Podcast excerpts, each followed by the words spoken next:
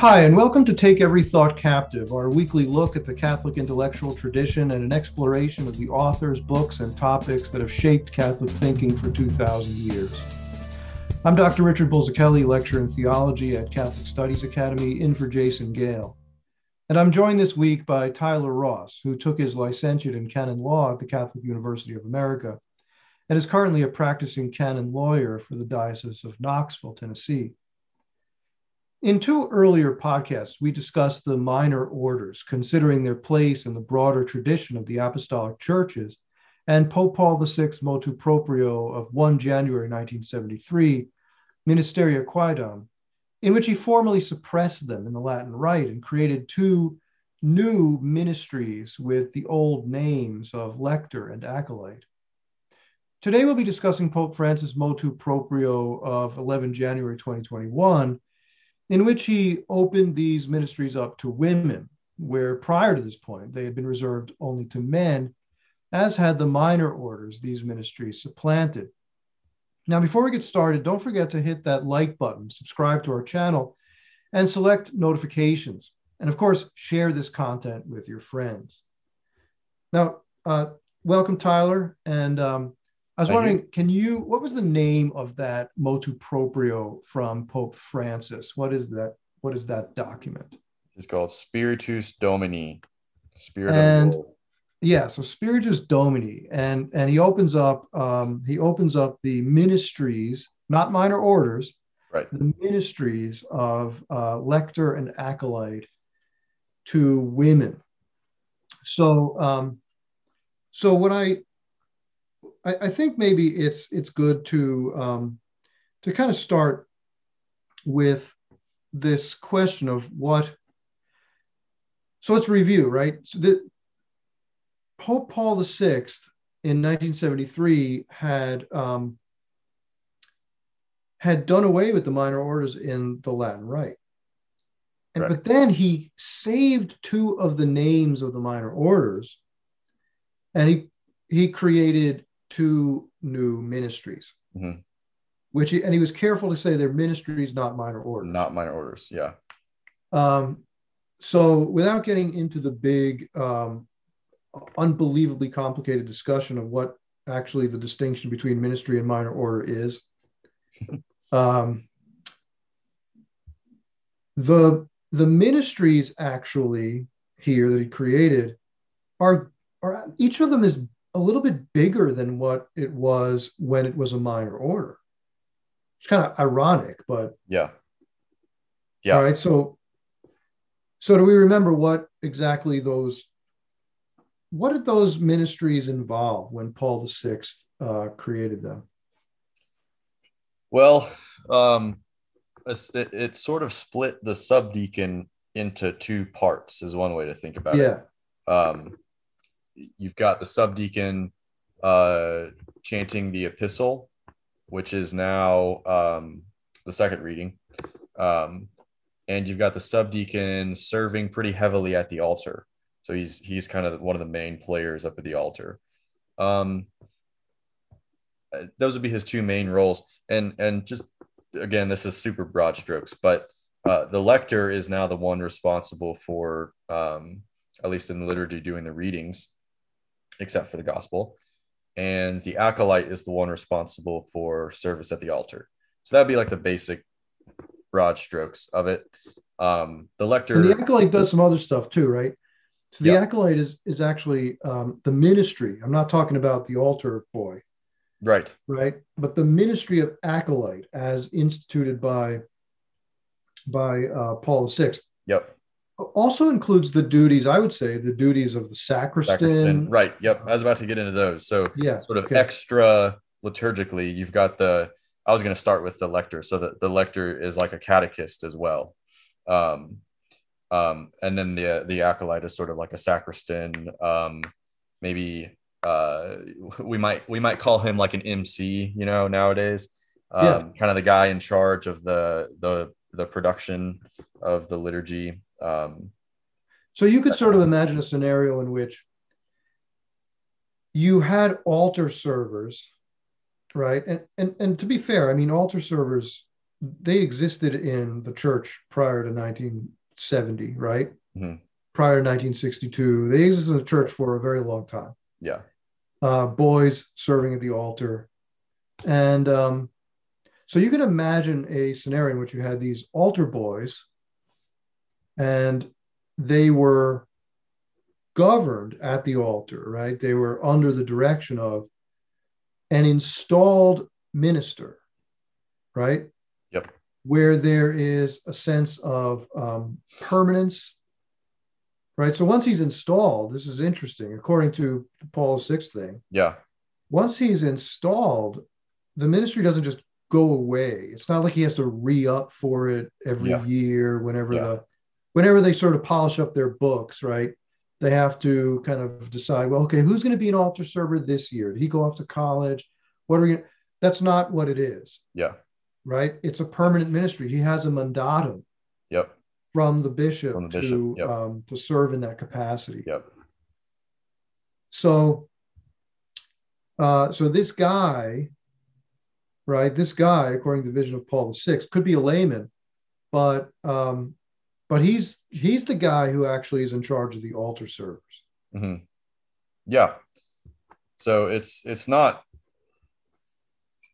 I think the the the point here would be these aren't. And we made this point in a previous video. This is not the guy that you grab right before mass starts because you don't have somebody to read, or or to serve at the altar. Um, this is, you know, uh, any ministry in the church requires a lot of discernment, a lot of um, uh, you know, on a, on a personal level, it requires discernment. You have to recognize where is uh, grace active in my life. What are my natural virtues? Where is grace building upon that? What what am I good at uh, in the way of like building up the church? Um, and is God calling me to this specific thing? But even more so than that, you're not the only one who has to discern that. It's the That's right. bishop who also has to discern that. This is this is not just about self fulfillment. This is about um, the building up of the community of the church. Yeah, that's right, and that's actually a big deal, one that we very often overlook. And I Yeah. would say that not only do we very often overlook it, I would say that today it's kind of a plague on the church Mhm. that um, people demand to serve in various capacities. They'll show Yeah. up and and they'll say, "My daughter ought to be able to whatever," you know, and they they, they demand. We have like women priest, right? This group called women priest, Right. and they demand that they be that they be admitted to holy orders. Here's the thing, right?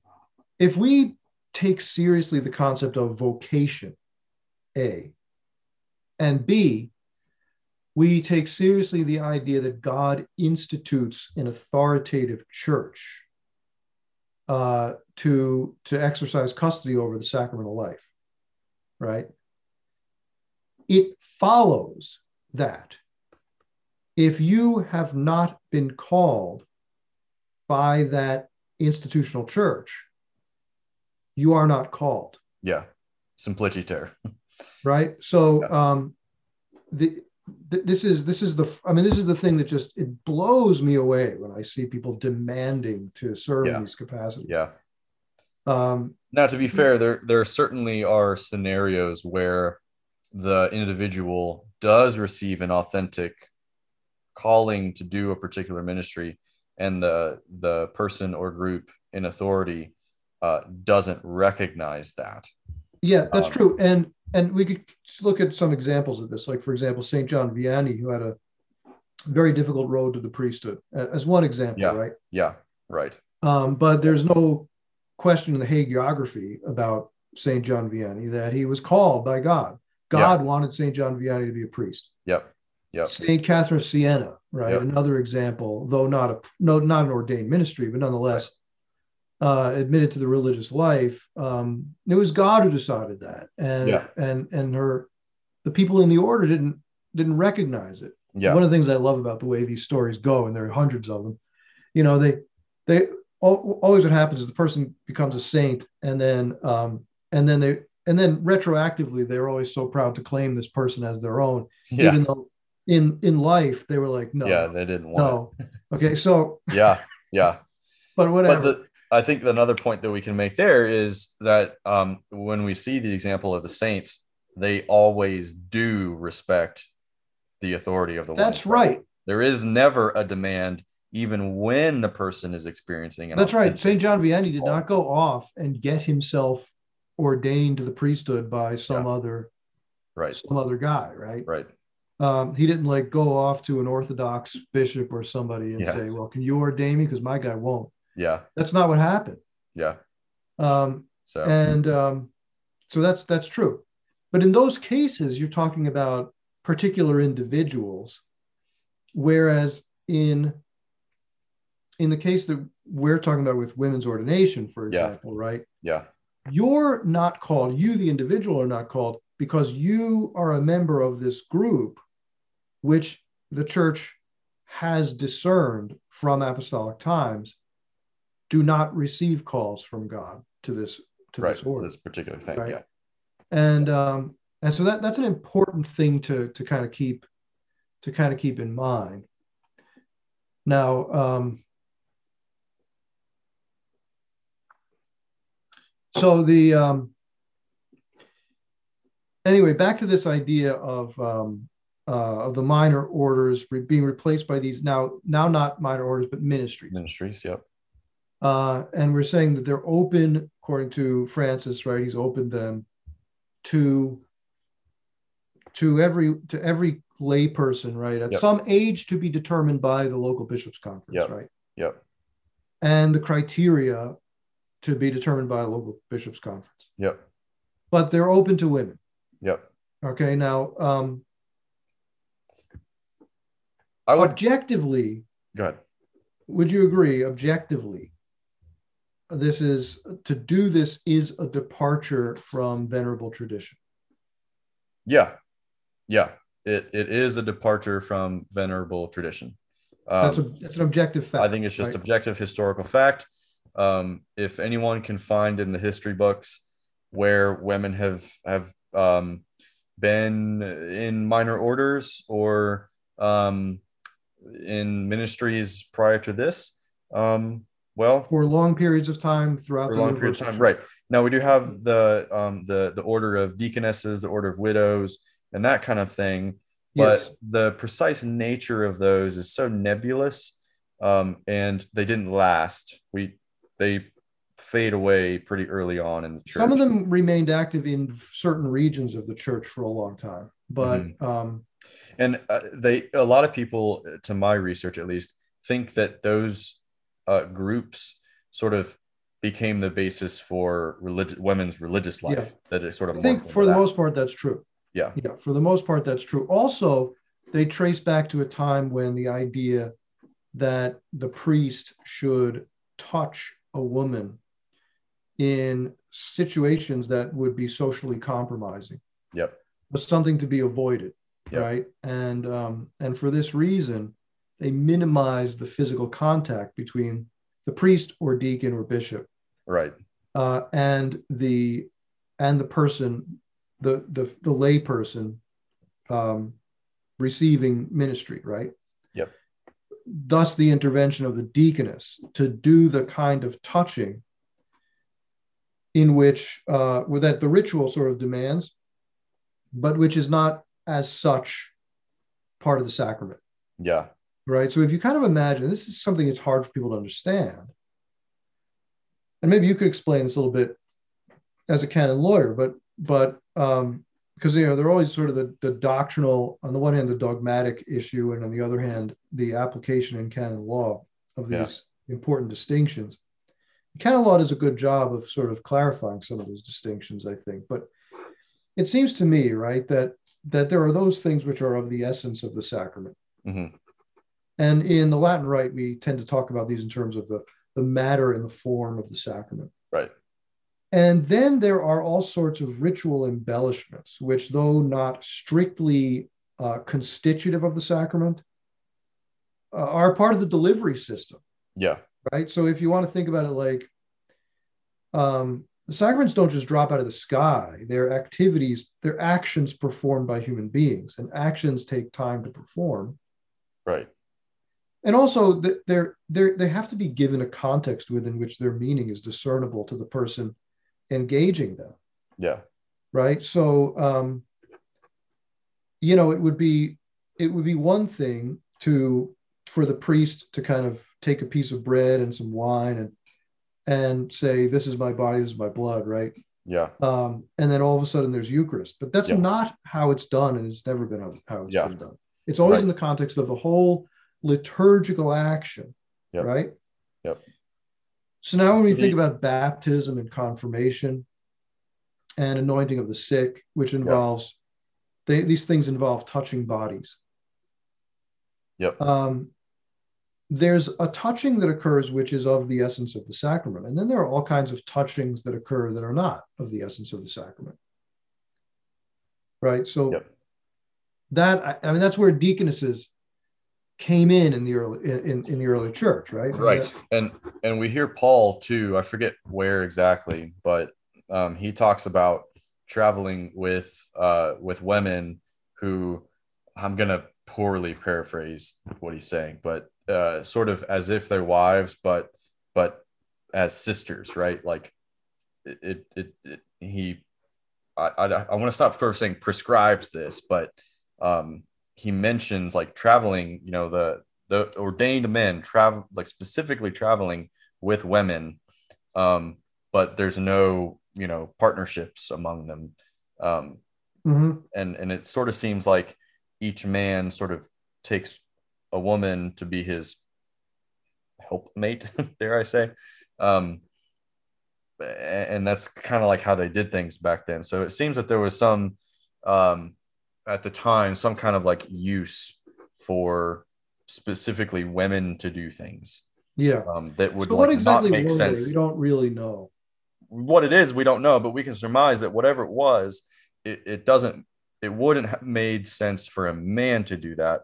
Otherwise why are they specifically saying do it with women or we need a woman Yes. to do it? No, that's true. So it, it this is actually this is an interesting point and an important one, and Yep. that is that these roles exercised by women in the primitive church and the early church are different from those exercised by men.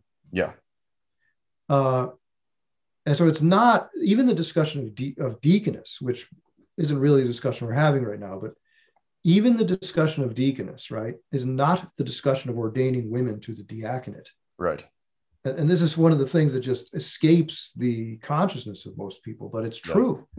They're, they're, they're, they are not the same ministry, and there's no credible scholarship that that that that I'm aware of that demonstrates anything to the contrary. All the scholarship uh, points to there being completely different ministries. That Yep. said, it does seem to be the case that some of these ministries involving women in the early church did put them in the in the sanctuary of the church and um, so that that's an that's an interesting part of the problem right because one of the objections that we might raise to opening the ministries of lector and acolyte to women is that it departs from the tradition of not having women minister in the sanctuary during the liturgy. Um, however, in the primitive church, it seems that they did in some way. If, if in no other case that they they kind of stood there like in like in choir or something, right? yeah Um, but yeah so that might be a that might be a response a person could make, right? it, yeah, it could be, and and there's so much gray area here that like you know what did the liturgies look like? Where were they? Um, what what did the women, you know, assuming that they were in the sanctuary, which we don't know, what did they do? It's just so much gray area. Yeah. Um, eh, so that what you're saying is one interesting part of the story. The other interesting part of the story is, um, we do have the very clear and universal practice of um, that if it did happen, fading away. It right. So it anyway, that hasn't been part of the that has not been part of the Latin Rite at all. I mean, the Latin Rite as such, right? Never had Yeah. that. So, Right. um, Yeah. Yeah. so the Latin Rite didn't really become the Latin Rite until I don't know what Gregory the Great, yeah, somewhere around there, hundred years before that or so, right? which is right. in the five hundreds. yeah so it's it's um it's just not part of this tradition and the Yeah. question is does that mean anything and this is where so francis himself points out right that in his letter to ladaria he points out that this that the reservation of these ministries to to men only is is venerable tradition he does actually Yeah. say that He does say that. Yeah. Yeah. What is the? He actually had an interesting, uh, interesting language he used.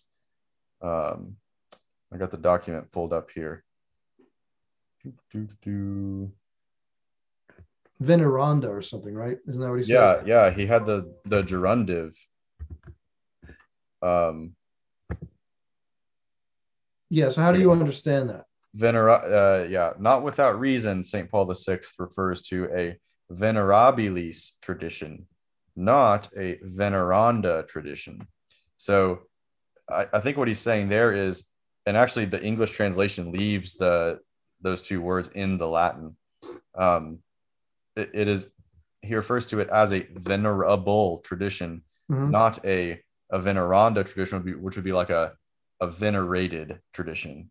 yeah Um, Yes. So this is very interesting as far as distinction goes, and I, it's a and it's a really important one. Um, I don't think it's a. I don't think this distinction gets Francis out of my own view. So I don't think this tradition gets Francis out of any critique, but it's an Yeah. important distinction. Okay, so so in the, the case of a venerable tradition, right, we're saying it is um, it's to be given the prejudice of favor. Yep. What I would say, right? It's to be given the put it. prejudice of favor because of its antiquity. Yeah. Right. Such Um, that to depart from it Requires justification. it would require justification. Yeah. And, and I was going to say, at the risk of maybe being a little too controversial, like to, to um, let's set the stage here, right? Like if you're walking around, you know, the, you know, the ancient world or whatever, or the, you know, 700s AD, and um, all you know is that, you know, doing things X way is the venerable tradition. And, and you're walking around and, and then you see this one bishop uh, doing something differently, you would probably be a little skeptical of of that situation. Yeah. Um, you, you shouldn't write him off, right? Because maybe he's got reasons. Um, but like for something for for a person to go against a venerable tradition, um, you have to be really careful in doing that. Not to say it can't be done, obviously, because you can. It, it requires it requires justification, and I would say strong justification. yeah. All right. So, whereas a venerated tradition, all right, a tradition which is the subject of veneration, I I would say there you're talking about the kind of thing which, which as part of the constant practice of the church, how can I put this? Um, I would say that, yeah, here's what I would say. I would say that it's a case in which the discipline of the church is reflective of of dogma. Yeah, lex orandi, lex credendi, in a sort Right, of lex right. vivendi, I guess would be a better thing to put here. So, um, so what would be an example of that? Right? What would be an example of that? Um, well, I think a good example of that is actually the what we were just talking about. Um, um, the different rites that surround the sacraments of the church, right? Like, why have this big, long, you know, um, in some places, three hour long mass, like in Egypt, for example, or even like an hour and a half, right? Uh, however long it is, um, for something that can be accomplished in two minutes, you know? Um, it's well, for a lot of reasons, I think. Like if somebody if somebody suggested just dispensing with the whole liturgical action, yeah, because it's not ontologically necessary. strictly necessary. So Yep. Yep. just get rid of it. Yeah. Um, yeah, you would have a conniption, Yeah. right? I mean, like you know, Yeah. Or another example too is um, I, I kind of see the rosary as falling into this category a little bit. Um, the rosary isn't dogmatic, right? It's yeah. um, not, I mean, like it's not like um, we didn't get the rosary. Um, we didn't get the rosary from the hands of the apostles. yeah, Now, some will say, of course, it came from the Virgin Mary, right, giving it to Saint Dominic. right. Wh- Whatever. I mean, like maybe I don't know. I'm that's kind of hagiography. I don't know if it's I don't know if it's factual historically or not. I know people. There will be people who write me off for for reserving judgment on that matter. But let's just say your point, okay, is um, this is a custom that the rosary is a thing that the church started to do in the Middle Ages. So it's not dogmatic in the sense that it, it the church can't exist without it. Is really the point, right? But um, but you would say it's venerated tradition. What in the sense the church can't suppress the rosary or something, right? Yeah, right. Would uh, like for the um yeah, certainly the, I don't think the church would ever suppress the rosary, but it would be one of those things where if a person said um like I just don't see the value in it. And I'm not I just Uh-huh. don't see a particular reason to do it.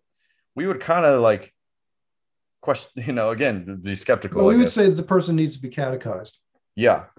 Um, it's it's so ingrained in the life of the church that to to ignore it or to spurn it or to you know whatever else would kind of be in some way I don't want to say a full on like departure of the faith, but there's something defective there. Uh, yeah, I think maybe.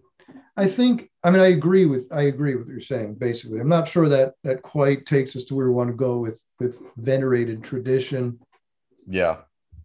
I think the concept of venerated tradition is a very strong concept in the sense that. Um, I mean, I guess what I'm saying, what I'm suggesting is that sets the bar so high. It's hard to, it's hard to see how many things might ever cross it. Um, dispensing with a Eucharistic liturgy would be one. Now you Yeah. could, so you you know you would argue right that the particular way in which the Eucharistic liturgy is celebrated involves uh, uh, you know a wide range of activities that have developed over time and and can be changed right? So so basically you might have a problem with the novus ordo. Many people are very critical of it especially since it seems to have been devised in you know in a, in a boardroom somewhere Right. um, I mean, it was it was there was a major criticism of the Novus Ordo, right? Is that it's it what it was a radical reworking of the liturgy rather than a kind of tweaking of what was already there. Nonetheless, it's the case, right, that the the um, the liturgy has been revised in little ways yeah. many many times long before the Novus Ordo. Right. Uh, so, for example, the last the last time for the extraordinary form, right, uh, was um, was 1962, just before the council. Right. Before that, it was what 1950. I don't I remember 1958, Eight, 55. I think 58 and then So, um, to 45. There were a few. Yeah, so, so it was revised repeatedly, right? yeah. and um, and so a person could argue that the various ways in which we do things in the liturgy are venerable traditions, not venerated. Okay. Yeah. Whereas the venerable tradition would be that there is a liturgy. Yep. That makes sense. Yep. Like that's the thing where I can't imagine. I can't imagine how you could justify dispensing with the liturgy itself, even though the the way we talk about what's required for the validity of the sacrament is actually the words of institution, Yeah. right? Yeah. Um, so that would be an example of a of, I think a venerated a venerated um, tradition. Mhm. I could probably think of some other examples. My point is though that the bar that bar is really high. Yeah. And here's the thing I don't think that the concept of venerable tradition is the concept of a thing that we can change just because we feel like we want to. All right. Um, so I think you and I hold a similar view on, on the concept of venerable tradition. Yeah. Right. I mean, I think uh, from our discussions in the past, um, I, I'll tell you, my view is this venerable tradition is the kind of thing that binds us to the church as something bigger than ourselves to the church as something uh, as, as something through which we receive the faith right through which we Yeah. receive the gospel and are nurtured in it the very idea that you can't just up and change your right you can't just decide tomorrow you're going to be eastern you're going to be like a byzantine right. Yeah. right you can't do that Yeah. I mean, you Um, can go to a Byzantine church, but actually that doesn't make you Byzantine. Yeah. So um so that's a big deal. That that this is telling us, right, that venerable tradition, that's the these are the trappings that that bind us to the church. This is the way the church communicates the gospel. Yeah. And for this reason, we if we if we're going to change any element of that, then uh, the burden of proof is on us to justify why that's necessary to do. Yeah. right? So Yeah. it's not that we're saying it's Right. it can't be done under any conditions, Right. but that we have to justify why it's necessary to change what has been done, and it has Yeah. to be a strong justification. Right. Right. For more than um more than I want to say like public mm, how the public would view it kind of reasons. Yeah, So that's the situation in which we find ourselves with this motu proprio, I think, is um, we're, we're having to acknowledge a uh, venerable tradition and assess what that what it means for a thing to be a venerable tradition. What are the implications of that? Um, and then look at the reasons that are given for why the venerable tradition is being overcome. yeah. So, um,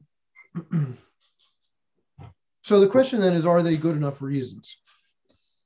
Now, Francis gives his reasons, right? And I guess the I guess the debate really is whether those reasons are sufficient to justify the the move. Right. Right. Yeah. So um, he gives sort of uh, I've I've sort of narrowed it down to three overarching reasons.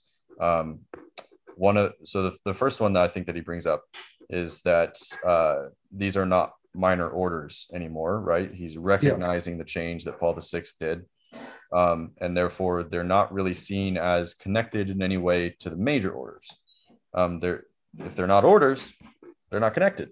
It's just different roles that that need to be fulfilled Yeah, in the uh, playing out of the liturgy. Um, so that's the first thing. Second thing is that he notices, and I, of course, I think he's right in this, that it's not ontologically impossible that the roles uh, be given only to men, right? That, or it's not ontologically impossible that the roles be given to women, I should say. Um, that this is a this is a possible thing. Um, so he's by those two things, he's sort of opening the doors, and then um, he needs one more reason why he can step through the doorway, right? So he's opened the door. Now, are we going to take the step? And then he takes the step, um, and this at, at the risk of uh, sort of um, underselling his reason in my summary, I say take this sort of with a, a, a grain of salt. If you want to know his full reason, read the document. Um, it's on the Vatican website. Um, but he his his main reason is that he wants to give uh, recognition to the workings of grace in more than just men, right? He he recognizes um, that like there are these similar types of charisms um, in women that exist in men, and he wants to open the door and Yeah. Let the Holy Spirit do what the Holy Spirit Right. is going to do. So I'm not prepared to deny the truth of any of those things. Yeah. Um, my my I guess my question is just whether that is sufficient justification to change venerable tradition. Yeah. And here's where I think um, Francis and I prudentially might part ways. Mhm. Right. And that would be um, I would say again, I would say that if you're gonna if you're gonna depart from venerable tradition, you've got to get a you have to give a very good reason. Yeah. Now, it's not my judgment to make, I guess, right? I'm not the guy who gets to make that call. But but um I mean, you can make the judgment. if I were making my judgment anything. would be that's not a good enough reason. Yeah. True though those state though those statements may be. Yeah. I, I I don't because it seems to me there's a lot more going on here, right? The very way that we celebrate the liturgy, uh, the the historical connection between these ministries and the minor orders, and the historical connection between the minor orders and the major orders, hmm uh, all provide a very powerful justification for retaining the venerable tradition Yeah. While the burden of proof is on the person who wishes to change venerable tradition, not the person who wishes to retain it. Yeah. No, I think Uh, that's a- right. that's so while, good- while while venerable tradition has lots of things it can say in its defense, those things it can say in its defense are arguably more powerful as a justification than the reasons advanced to change venerable tradition. Mhm. And that, that to me, that's a losing argument. Yeah. So um, I, I would say a much stronger case for me can be made that uh, the reasons he gives are not sufficient. Um, if we're talking about the minor orders. So if if Paul um, if right like ministeria quaedam had never happened and we still had the minor orders and um, Pope Francis wanted to open those up, um, then I would say, yeah, like we have a super, the venerable tradition is, um, you know, even more venerable, uh, you know, Yeah. at that point. Um, but it's, I, I, I do think it's an easier case to make. Um, it's, it's easier to overcome the tradition when the, when really the tradition is, has sort of already been overcome. You know what I mean? Like, Yeah, right. it's it's only the ministries of lector and acolyte are only analogous to the minor orders um they're not the same thing and so Right. So if those sense, two, like if those two isn't a- ministries are of themselves novel, yes that's what i was about to say like, basically then what's the big what's the big deal? There's that right that I mean that's a I can see why a person might see that as a persuasive argument. yeah Um, i mean i'm gonna then- i'm gonna be the first one to say like i think we should just not have the ministries and go back to the minor orders because that seems to be what has worked for um you know centuries changing centuries that in the millennia. first place was maybe the thing that was right that required more justification than it received. Yeah, Um, yeah.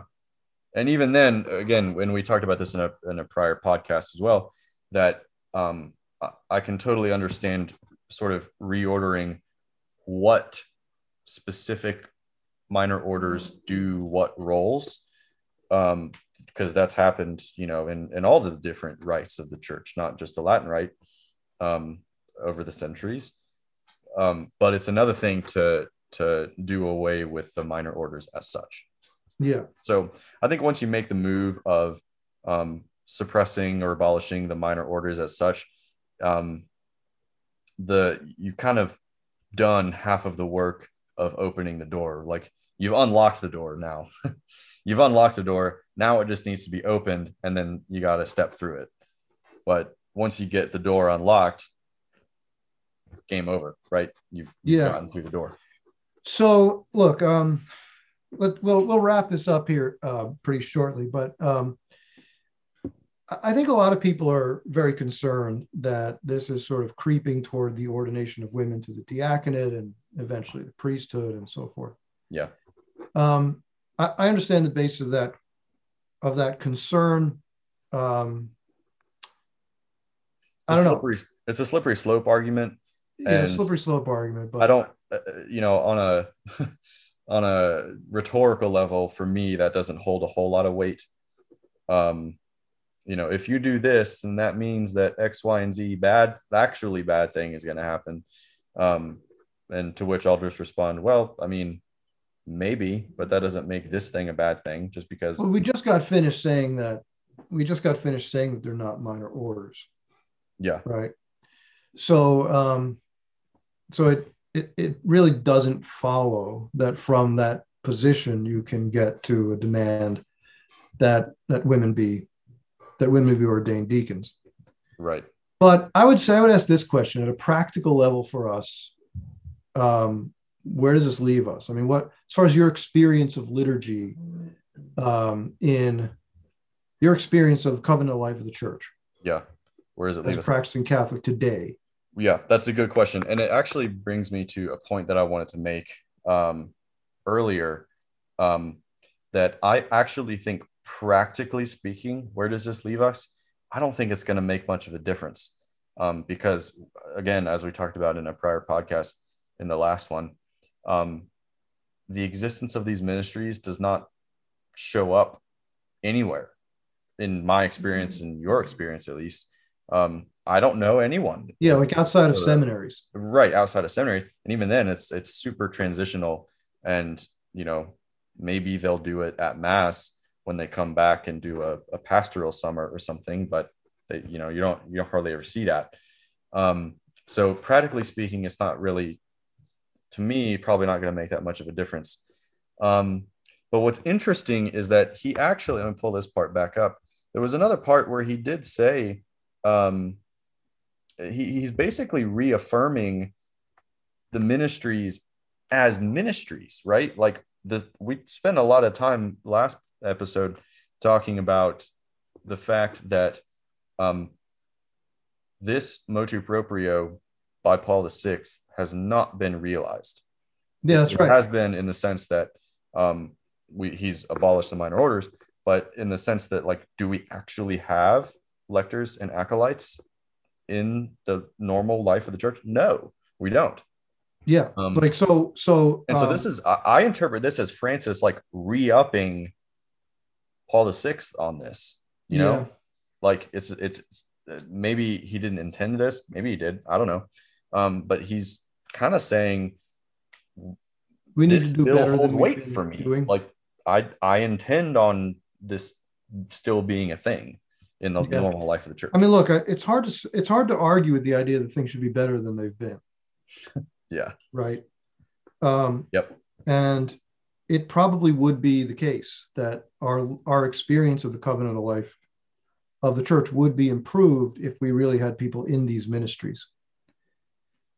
That's a separate question, really, in my mind, from whether they should be open to women, but that there should be such ministries as opposed to what we're doing now in, in virtually every place, right?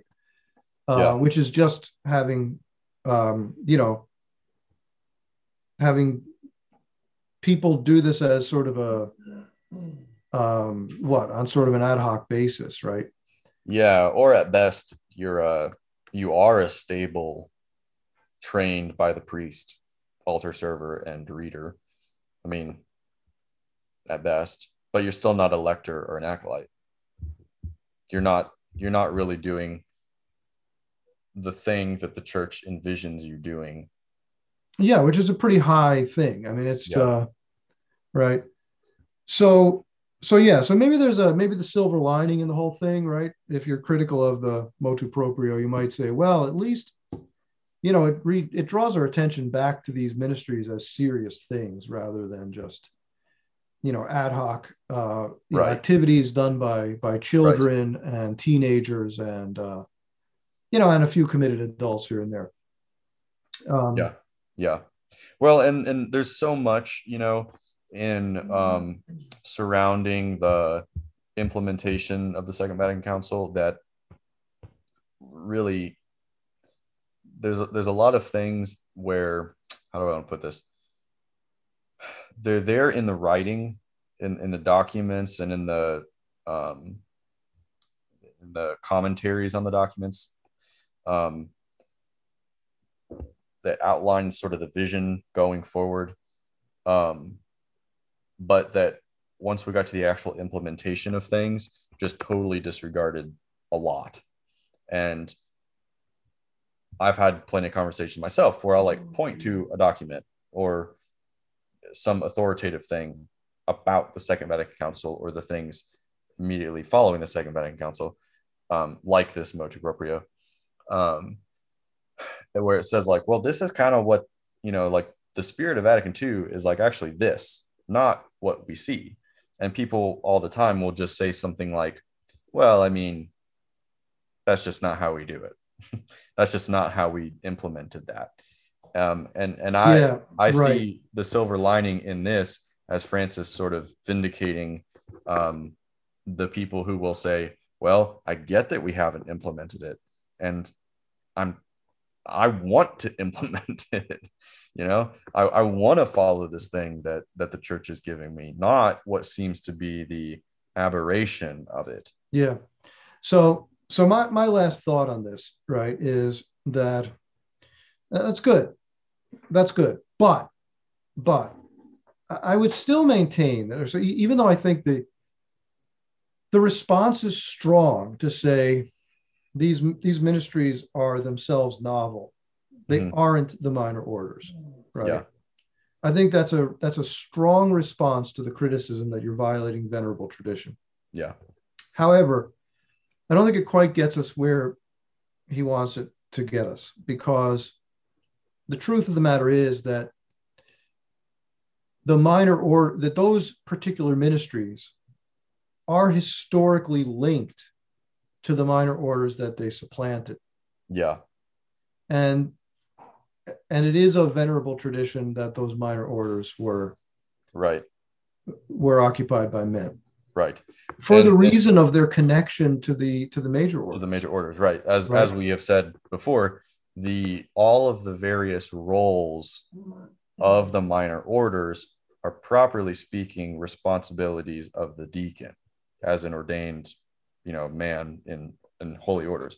And we still have to preserve that connection in some way because um, the roles of of the minor orders were adapted to the ministries right? So we didn't um, add mm-hmm. new roles for the ministries that weren't there in the minor orders same same roles which have the same connection to the role of the deacon right um, so there is still this sort of um, like I, I, I would push for this connection, albeit a different kind of connection with the diaconate. And I would I would argue actually that to call them ministries and and now to open it up to women um, clouds that connection, right, between these roles and the diaconate um, so uh, yeah, so I, I think that's sort of a maybe a fittingness argument to be made.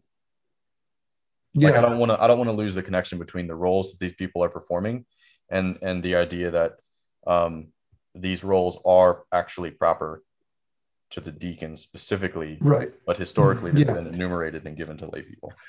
Yeah. So, and and that's exactly the point of departure. Act, you know, so this is a good place to wrap things up because that that's the point of departure, and we we won't be able to discuss it today, but um, maybe in some future podcast.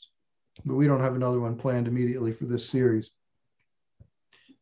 The position that Francis articulates in the motu proprio is that these functions are uh, actually proper to the priesthood of all the faithful. Yeah. Not the sacerdotal priesthood. Yeah. And um, and you're maintaining the position that indeed these functions flow from the diaconate, which is a major order. Those are two. Those are two um, irreconcilable positions. It seems to me. Yeah. And uh, Francis's statement here is not a definitive teaching.